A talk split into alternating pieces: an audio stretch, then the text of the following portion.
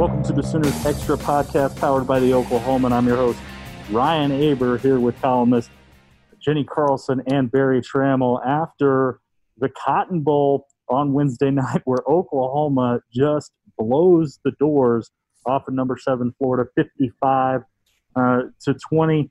Uh, Jenni, let's start with you. There's a, a lot of talk heading into this game about uh, the players that weren't playing for Florida and how that would affect things. And uh, uh, you know that's that's impossible to quantify. But at the same time, this uh, performance from OU sort of transcends just what was missing on the other side. Yeah, you know, obviously Oklahoma comes out and offensively looks really good early, you know, and the guys that weren't um, that weren't playing for Florida, it was predominantly an offensive um, effect. Uh, receivers primarily, some other guys obviously too, but um, you know the defense was. I was, you know, a lot of the same guys that they went into the SEC championship game with, and offense was effective early, late, ran for a ton of yards, threw it when they wanted to throw it, and uh, you know, I think that there was there had to have been some effect on. Uh, you can't lose your four best pass catchers, and you know, not have some effect on offense. But at the same time, I mean, Kyle Trask threw a couple of those interceptions right to the Sooners. So, I mean, I don't know even if they had some of their best um, out there trying to catch it, if they could have um, affected that. It looked like he just was not. He did not play well tonight, and and that may well have been part uh, of Oklahoma's doing. I thought their defensive front um, definitely, you know, did some things um, as they have been doing. So, you know, it, it had to have had some effect, but, you know, 55 20 was almost the worst uh, bowl loss by an SEC team in conference history. Oklahoma scored more points than they've ever scored in a bowl game in the history of the program. I mean, those sorts of things. That's not that's not just about some guys missing. I mean, I think that that there there was other other stuff at play there tonight. Yeah, no doubt about it. I mean, you look at 684 total yards, 435 yards on the ground, the most uh, for the Sooners in a game since uh, uh, uh Jenni, a game that you were at and remember well, the Samaje Perine game uh, for them. I think OU uh, went over a little over 500 in that game, but you know, Rhamondre Stevenson, just a, a fantastic performance from him, which we've – uh, gotten used to for sure, but uh, this was another level 18 carries, 186 yards, average 10.3 yards per carry. But Berry, it wasn't just Stevenson who was able to run the ball effectively against the Gators. Oh, you know, uh, uh, Marcus Major looked really good. He had a he had an excellent game. Nine carries, 110 yards. He looked much faster than we've ever seen him or that I've ever seen him. And, you know, if you look fast against Missouri State, that's one thing. But if you look fast against Florida, you know, maybe you got more speed than I thought you did. And then Seth McGowan had an amazing night. Lincoln, in his infinite wisdom, only uh, let him run one time. He went 73 yards, uh, but he did throw him three passes. He caught them all and uh, turned them into 70 yards, including a 47 yarder. So he had a, you know, he had two home run plays. It was just a huge night for the Oklahoma tailbacks. And, um, you know, the only disappointment is with a minute left, uh, Hudson, the uh, Todd Hudson, the, the uh, walk-on tailback, he, he breaks an eight-yard gain, and Oklahoma got up to 439 rushing yards. That's the OU bowl record it was set against Auburn in 1971, the 1971 season. Like, uh, 40 to 22, they beat Auburn in the Sugar Bowl. Lincoln's team tonight had as many rushing yards as the greatest OU wishbone team ever did in a bowl game. Now, Tanner Schafer took two knees on the last plays of the game and, and brought him four yards below 439. But that's an incredible number. Alabama rushed for 187 in that shootout uh, two weeks ago with Florida. So I actually didn't see that coming. I thought, you know, oh, they'll be able to run some, but I didn't see 435 yards rushing. Yeah, I don't think anybody did for, for Yeah. sure. Sorry, Jenni. No, I was gonna say, you know, it, it, I sort of was thinking as the rushing yards piled up tonight, I felt like I was in reverse land yesterday watching Oklahoma State after all the rushing yards that Miami had given up against North Carolina. I thought they were going to run wild. Instead, they came out throwing the ball.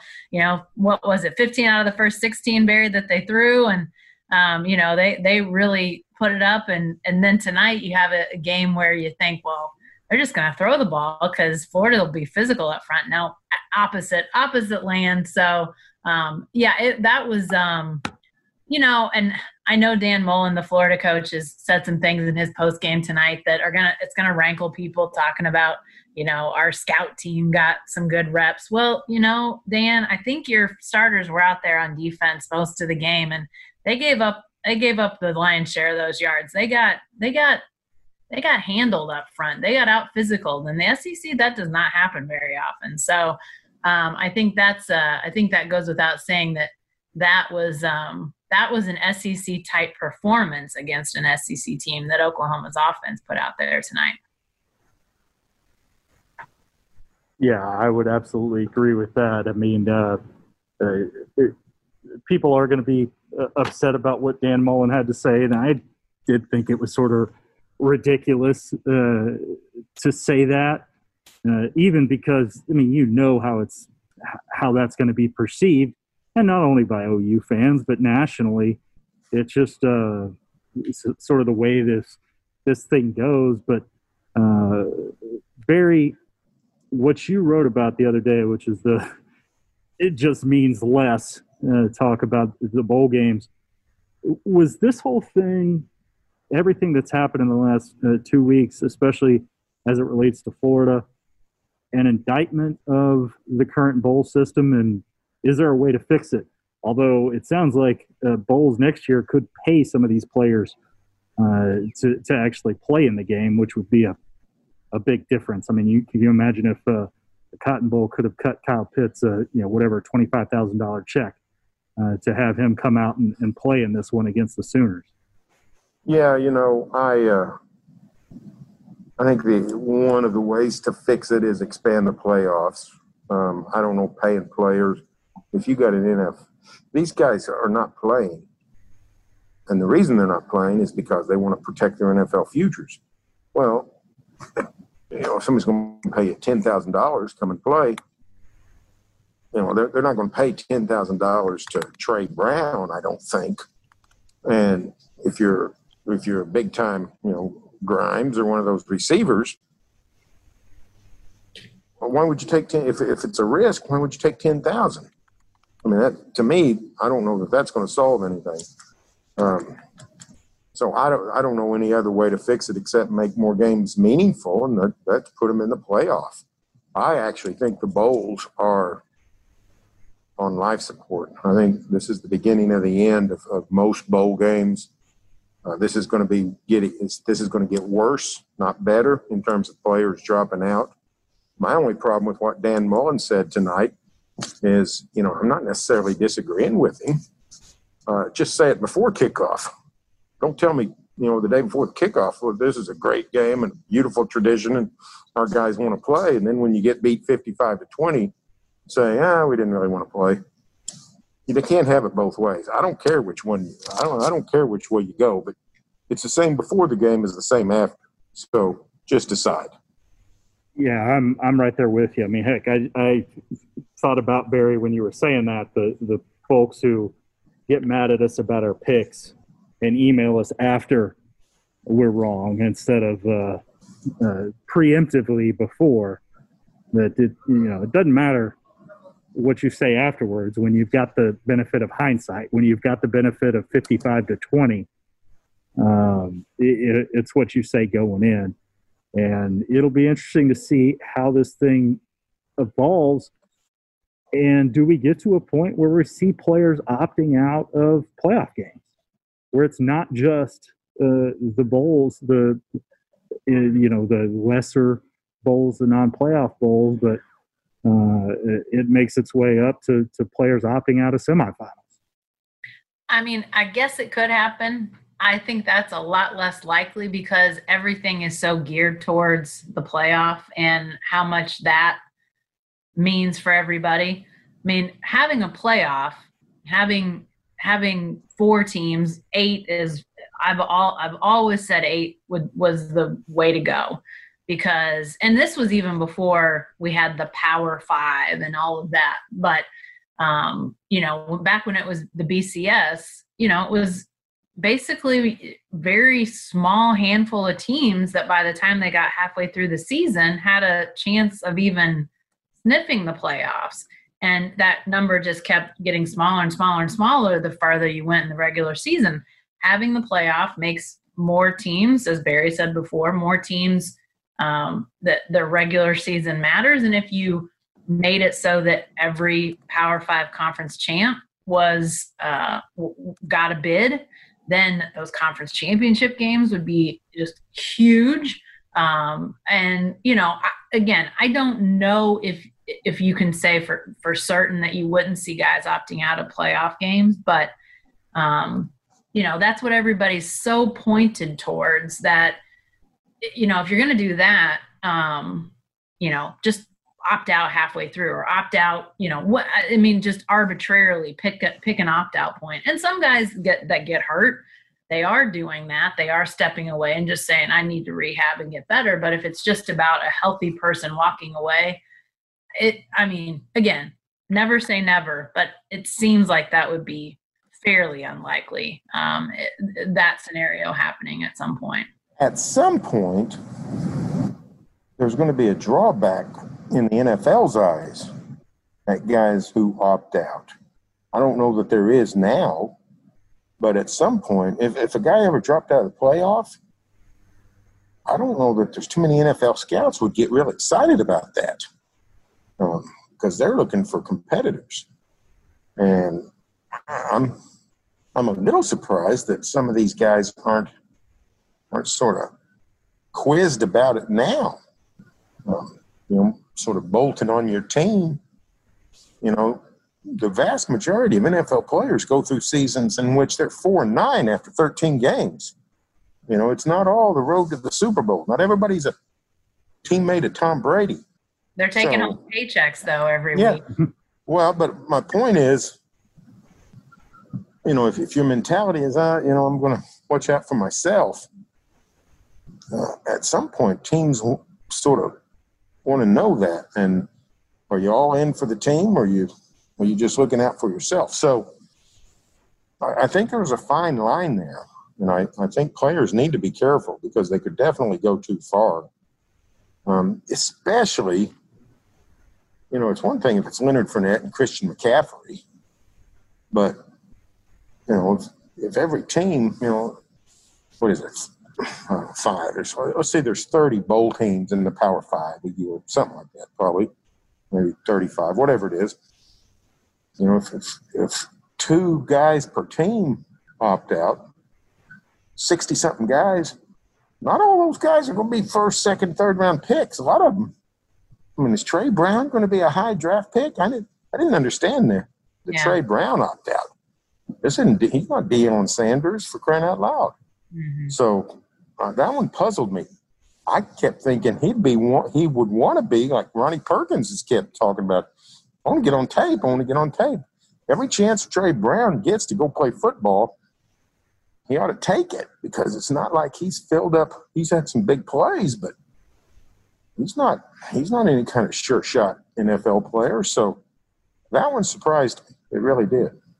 Yeah. yeah I, that, oh, sorry. Go ahead, Jenni. No, I, I I think that's a good point, and I think right now, as it relates to non-playoff bowl games, I think the NFL sees what these are.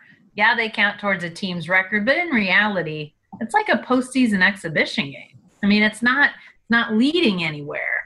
Um, you know, you're it it it it only matters because someone somewhere along the line decided that bowl games were this great thing. Well, they're great for the conferences who get the TV money. They're great for the cities that have, you know, in non COVID years have fans in and teams in and all of that. But you know, it's it doesn't it doesn't you, you don't win the Cotton Bowl and suddenly get yourself back in the, the playoff hunt.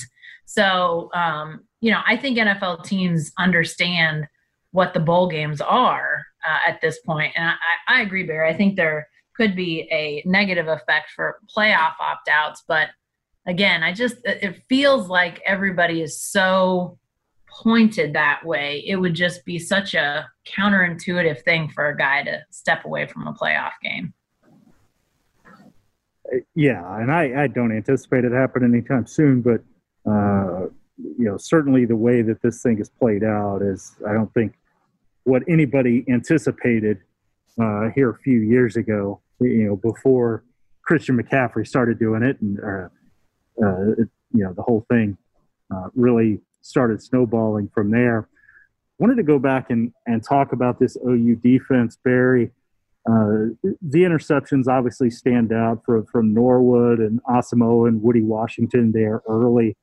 And I know the numbers, they wound up giving up a, you know, a good amount of yards at 521, but I, I thought that the way that they uh, sort of uh, controlled this thing uh, after that uh, you know 13 point outburst by Florida there, and even during that because they, held them to a couple field goals there after the offense put them in in bad positions. But uh, but what does tonight's defensive performance uh, say about what this defense looks like moving forward?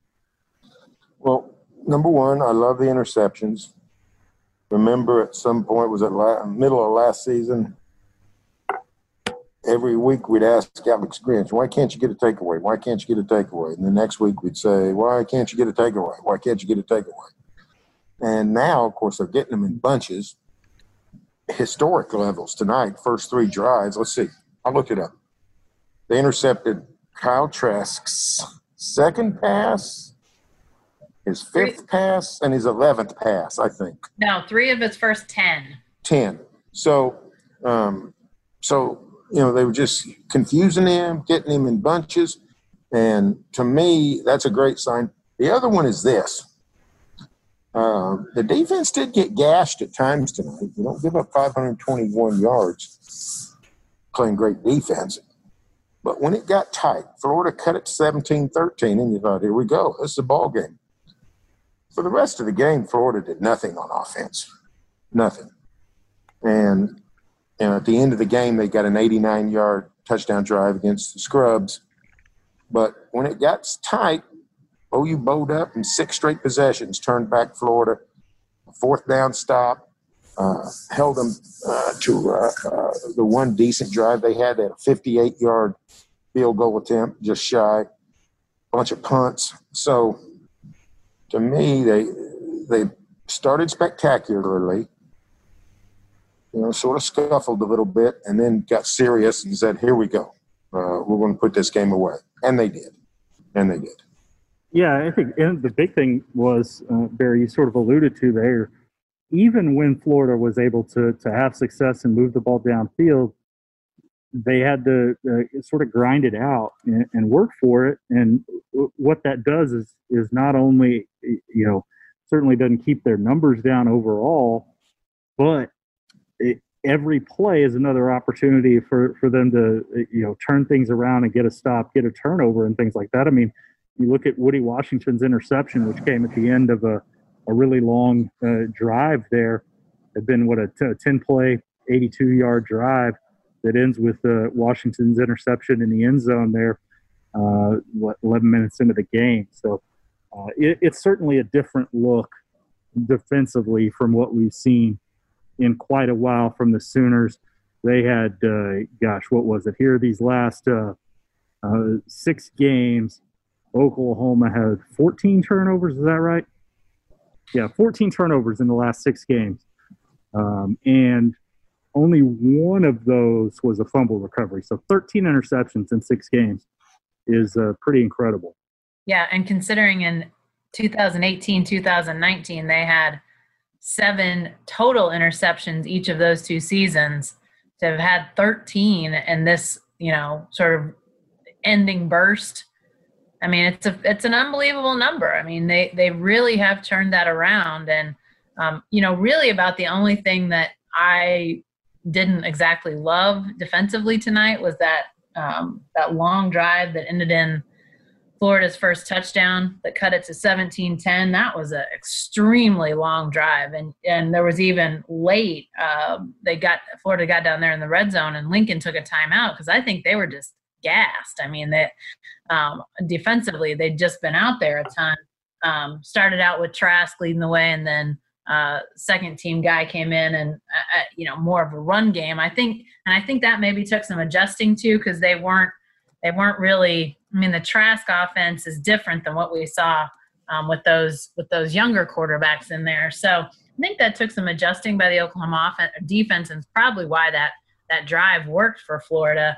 But the the play discrepancy in the first half was pretty wildly in Florida's favor, which wasn't great.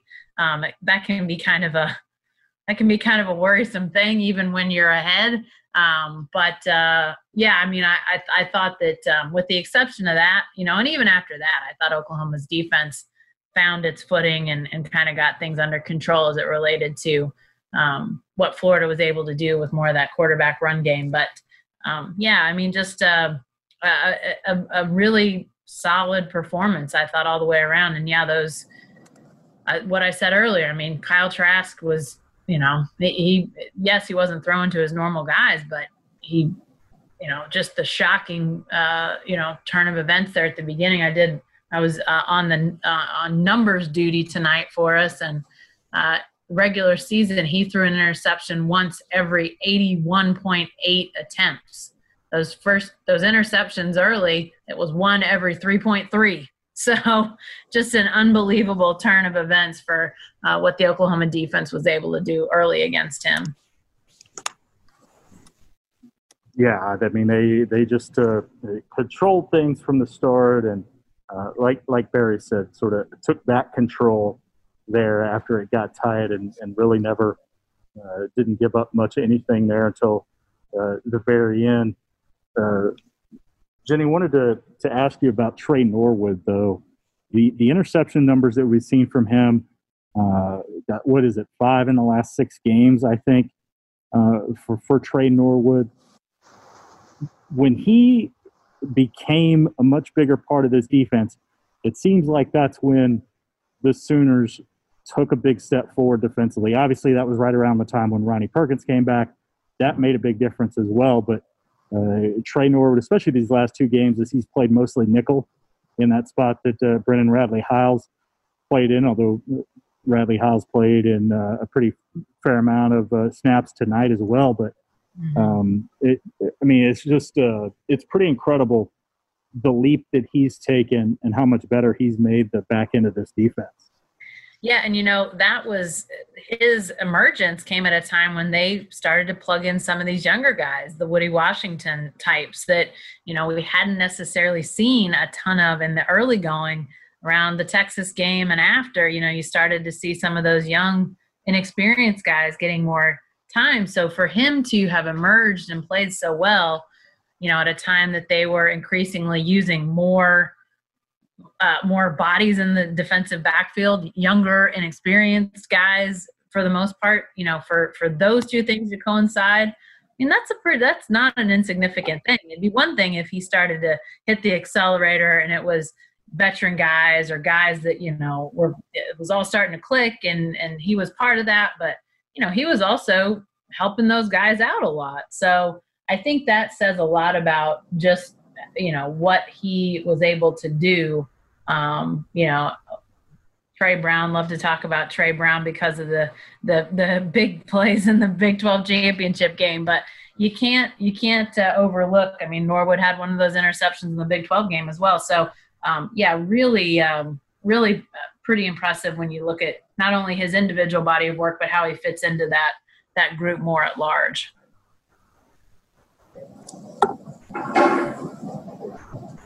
Oh, sorry, were you going to say something, Berry? No, no, no. I'm okay. I'm, I'm I'm good. I'm good. I, uh, I I will say this: despite all this talk about opt-outs, despite all this talk from Dan Mullen, whatever the case is, it was still a great win for the Sooners. I'm not really interested in somebody talking to me about Cotton Bowl against Oklahoma really doesn't matter when in most years these teams play two or three exhibition games in September uh, that are automatic victories, and nobody talks about how they don't mean anything. So, if you know, if we, if you can't put a team out there that's competitive and wants to play, tell me why you're making six million dollars a year. I think that's a very interesting topic of discussion. So, um, you know, to me, uh, we're keeping score in these games, and I think this game mattered. And uh, I applaud Lincoln the way he he approached it, and um, that's the way people do it. You know, Kennedy Brooks is gone, Trey Sermon's gone, Rhamondre Stevenson uh, was gone early in the year. You keep playing. That's just that's just the way it is. So, um, not I'm not much into excuse making. Uh, I think this is a great win for the Sooners. Yeah, let's uh, start looking forward though a little bit, Berry. What players do you expect not to come back on this team? Uh, obviously, everybody has the opportunity to uh, to come back based on the NCAA rules. Who do you anticipate uh, making that jump to the NFL? Well, I'm always pessimistic that anybody's returning because most guys go. Um, everybody seems to think there's a chance Creed Humphrey's going to come back. I tend to think he won't, but maybe I'll be wrong. Um, I think Rhamondre Stevenson will go. I think I certainly think after tonight, it's going to be hard to. And he looked he looked like a pro after. Um, I didn't think Ronnie Perkins is going. Um, beyond that, um, you know, uh, I don't know. I think I think most guys. Uh, beyond that, I think the transfer is more of a potential uh, exit than than uh, declaring for the NFL draft. Yeah, I uh, completely agree with you there. It'll you know be interesting to see who all enters the, the transfer portal. Um, you know, there's a couple guys who uh, you you've got to think are thinking long and hard about it. Um, you know, it'll be interesting to see what a guy like Erik Swenson does. Erik Swenson, who started uh, most of this year, but uh, you know they've got some young guys behind him uh, that they're really really high on, and, and maybe he's a guy who uh, isn't in the starting lineup next year if he hangs around. So maybe he wants to go play somewhere else. This guy like you know, Chandler Morris with not only Spencer Rattler on the in the the, the roster, who's going to be starting for a while, but Caleb Williams coming up behind him. You know, what does he think uh, about staying? So those are going to be some things to watch in the next few days. But I would be really surprised, especially given what happened tonight, if uh, Creed Humphrey, Rhamondre Stevenson, or Ronnie Perkins decides to return. I think they're still going to be uh, in really good shape on the defensive line, especially when you look at Jalen Redmond coming back and, and adding him into that mix and, and some of the guys that they had signed. But um, Rhamondre Stevenson might be the, I don't know if I'm going to say the biggest loss out of that group, but uh, certainly running back is something you get a little bit concerned about, even if Kennedy Brooks comes back. If they don't have Rhamondre Stevenson on this roster next year, uh, the uh, depth there gets really thin. Although uh, Marcus Major and uh, Seth McGowan tonight certainly made a case uh, that they can take big steps forward next year. It always seems like they've got running backs just, as Berry says, falling out of the trees. I mean, I, I, I know. Yeah, I, I, think, sorry, Jenni, the, the, the, the thing that concerns you a little bit is just the fact that they didn't, they haven't signed one yet, at least, uh, in this most recent uh, class.